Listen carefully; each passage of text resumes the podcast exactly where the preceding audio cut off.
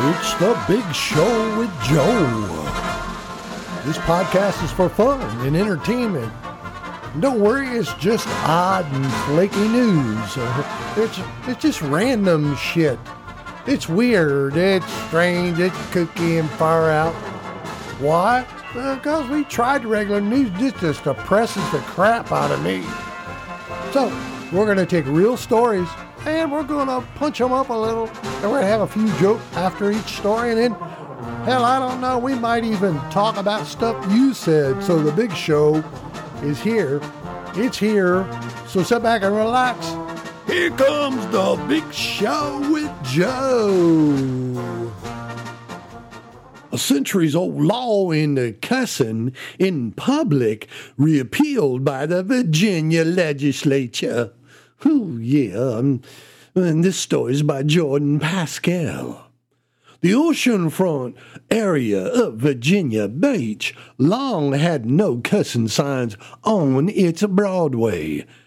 You could even buy a replica of that sign at any tchotchke gift shop on the boardwalk.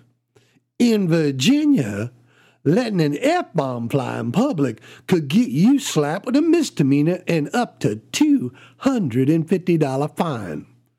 Profane swearing has been illegal in the Commonwealth since 1792, when the fine was just 83 cents.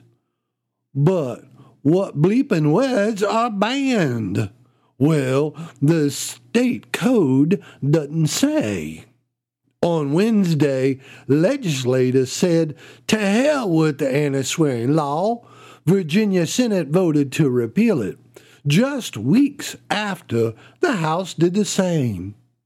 Now awaiting Governor Ralph Northam's signature, Northam spokesman Alena Yarmosky tells NPR the governor will review the bill when it gets to his desk, adding, It's past time we swore off the iniquity policies of the past.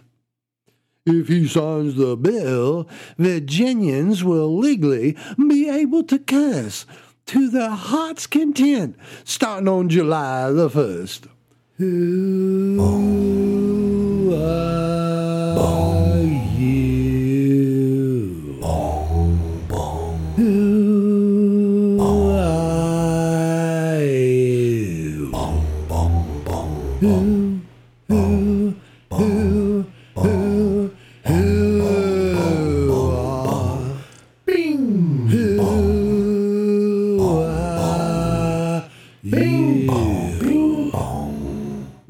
current law doesn't seem to be stopping many people from doing just that.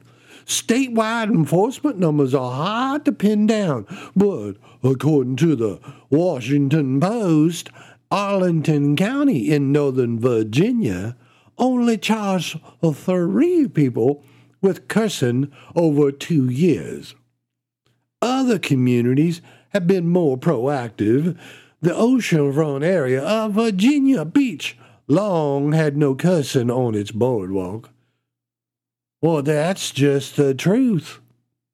The signs were put up by the Visitors Bureau to encourage courteous language in a family friendly area. This was reported by the Virginian-Pilot Report.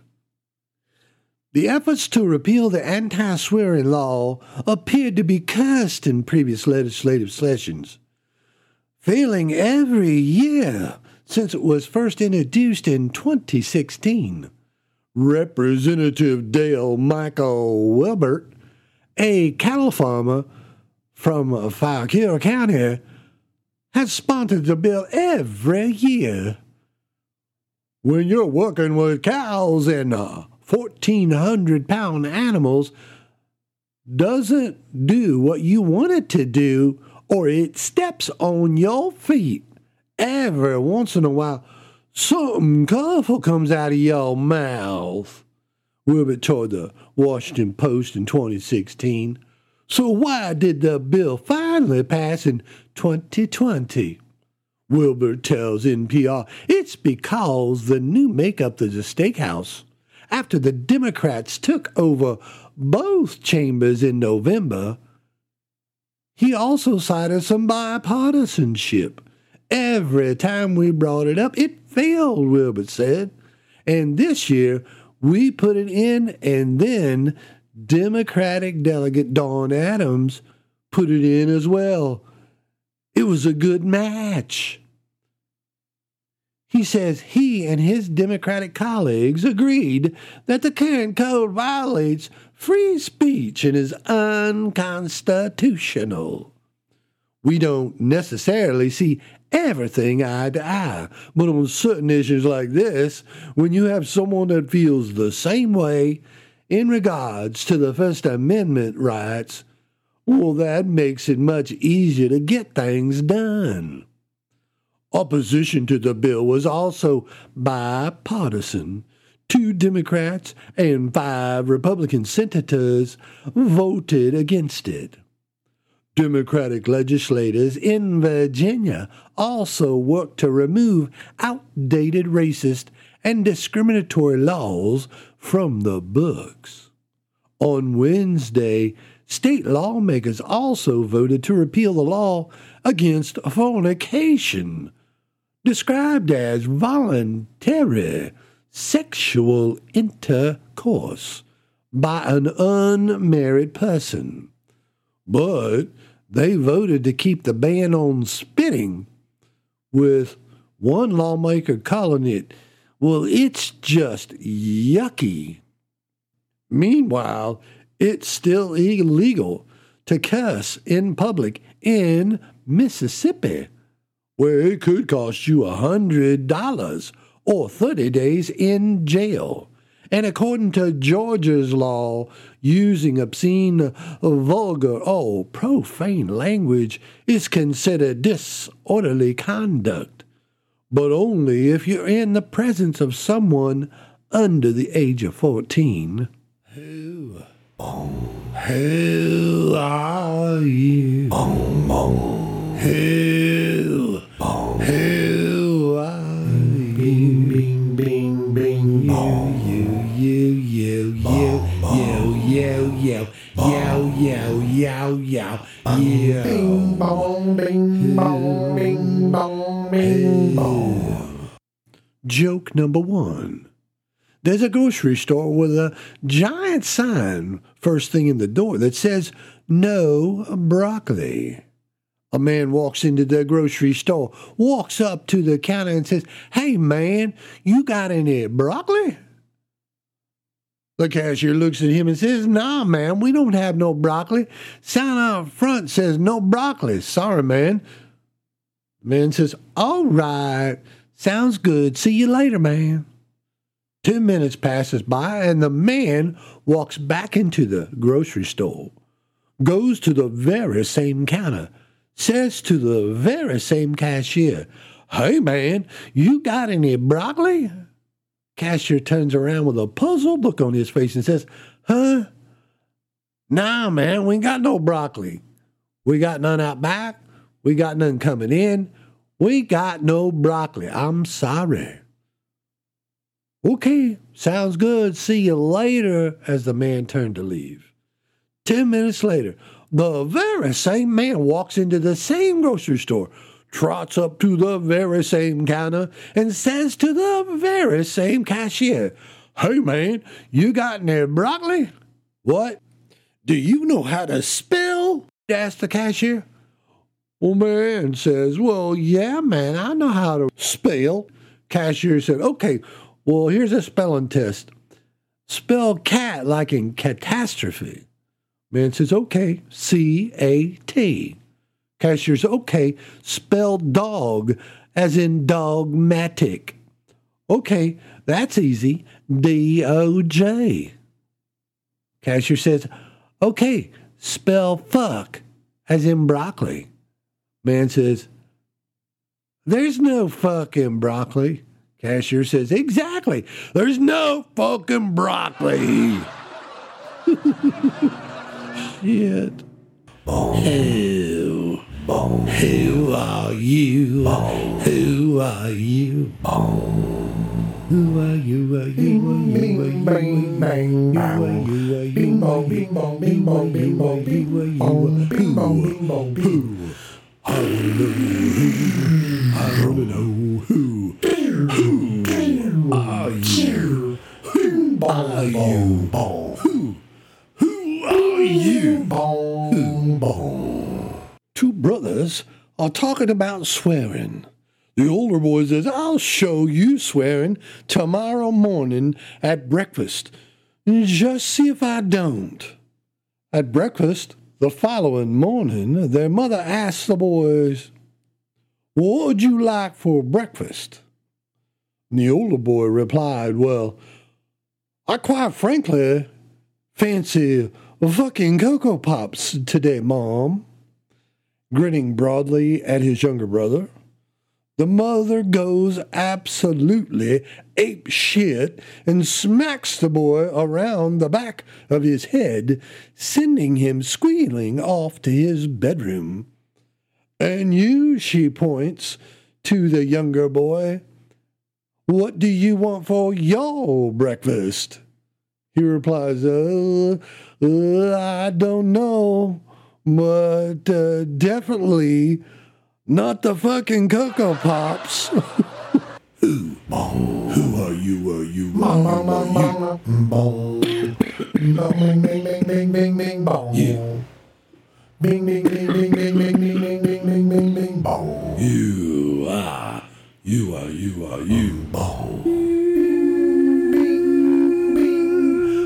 Who are bong, bing, bong. Bing, bing, bing, bong. I wanna know who you. Joke two. A pianist walks into a local jazz bar. He's been down on his luck and is looking for some work. He asks one of the waitresses, Where is the manager? So the manager approaches and he says, Are you the dumb motherfucker that owns this shithole of a bar? The manager's taken aback, responds, Excuse me, I'm the manager. Yes, can you please stop swearing in front of my patrons? Good, 'cause I need some fucking work and I'm half decent on the keys. And he sits down and he begins to play the sweetest, grooviest blues of blues the bar manager has ever heard. Manager says, uh, Did you write that? That was beautiful. What's it called? That I did, said the pianist. It's called Why Don't You Go Fuck the Ass Off a Low Flying Duck, You Cunt. Aghast, the manager gestured for the pianist to hush and quietly asked, Do you know any jazz? Anything a little more intricate? Of course I do. And again, the pianist played the most beautiful and devilish jazz piece that the manager had ever heard. Bracing for the name of this track, he said, Well, what do you call it? I call it your mother's fucking in the pale moonlight. Appalled, although aware of the man's talents, the manager offers him a spot on the bill. The agreement is that he does not name the songs after he plays them, and the pianist happily agrees. Later on that evening, about five minutes from showtime, the pianist had set himself up on stage and is perusing the crowd, gauging the energy of the room. When he suddenly espies the most beautiful, drop dead gorgeous woman he's ever seen. Tight fitting red dress with red lipsticks to match and high heels, you name it. After slight deliberation and within five minutes to spare, the pianist decides he had a good idea. He'd go try and rub one out in the men's room to deal with the stress of the performing. Well, lo and behold, it takes a little longer than five minutes, and the manager comes bursting in on the other side of the stall and yells, Christ, mate, where you been? The people are getting agitated. You've a show to play. Don't you fuck this up for me. Before leaving the bathroom abruptly, the pianist raged on with the task at hand, and after wrapping up, he bursts from the bathroom back onto the stage and sits right to playing. After his first song, the lovely woman he had spied earlier approached him from the side of the stage. Excuse me, do you know your dick is hanging out of your pants and there's cum dribbling on your shoes? Stunned, the pianist turned and says, Know it? I wrote that fucking song. oh, so folks, this is it for the big show with Joe. These are true stories. Oh, yes, weird but true. With cornball jokes for mature audiences. Uh, oh, this is Joe, your host, and I, I'd like you to comment on the show, because I'll share some of your comments on future episodes. And I hope you got a kick out of our little show. Uh, a laugh a day will keep you in good spirits. No animals were harmed in the making of this show, and the intro and the outro music is Entry of the Gladiators by Julius Fučík. Composed in 1897, most people know it as the Sucker Song, and this was performed on a MIDI. All other interlude music between segments is all original vocal performance by me, Big Joe. These are the sound, the true sounds with some effects. And I hope you enjoy my strange symptoms and even my weirdness with some oddities and a dash of abnormal bullshit for your taste. So, what we want, we want you to come show back up every week because we're going to have a show every week. Peace be with you, and Joe is out.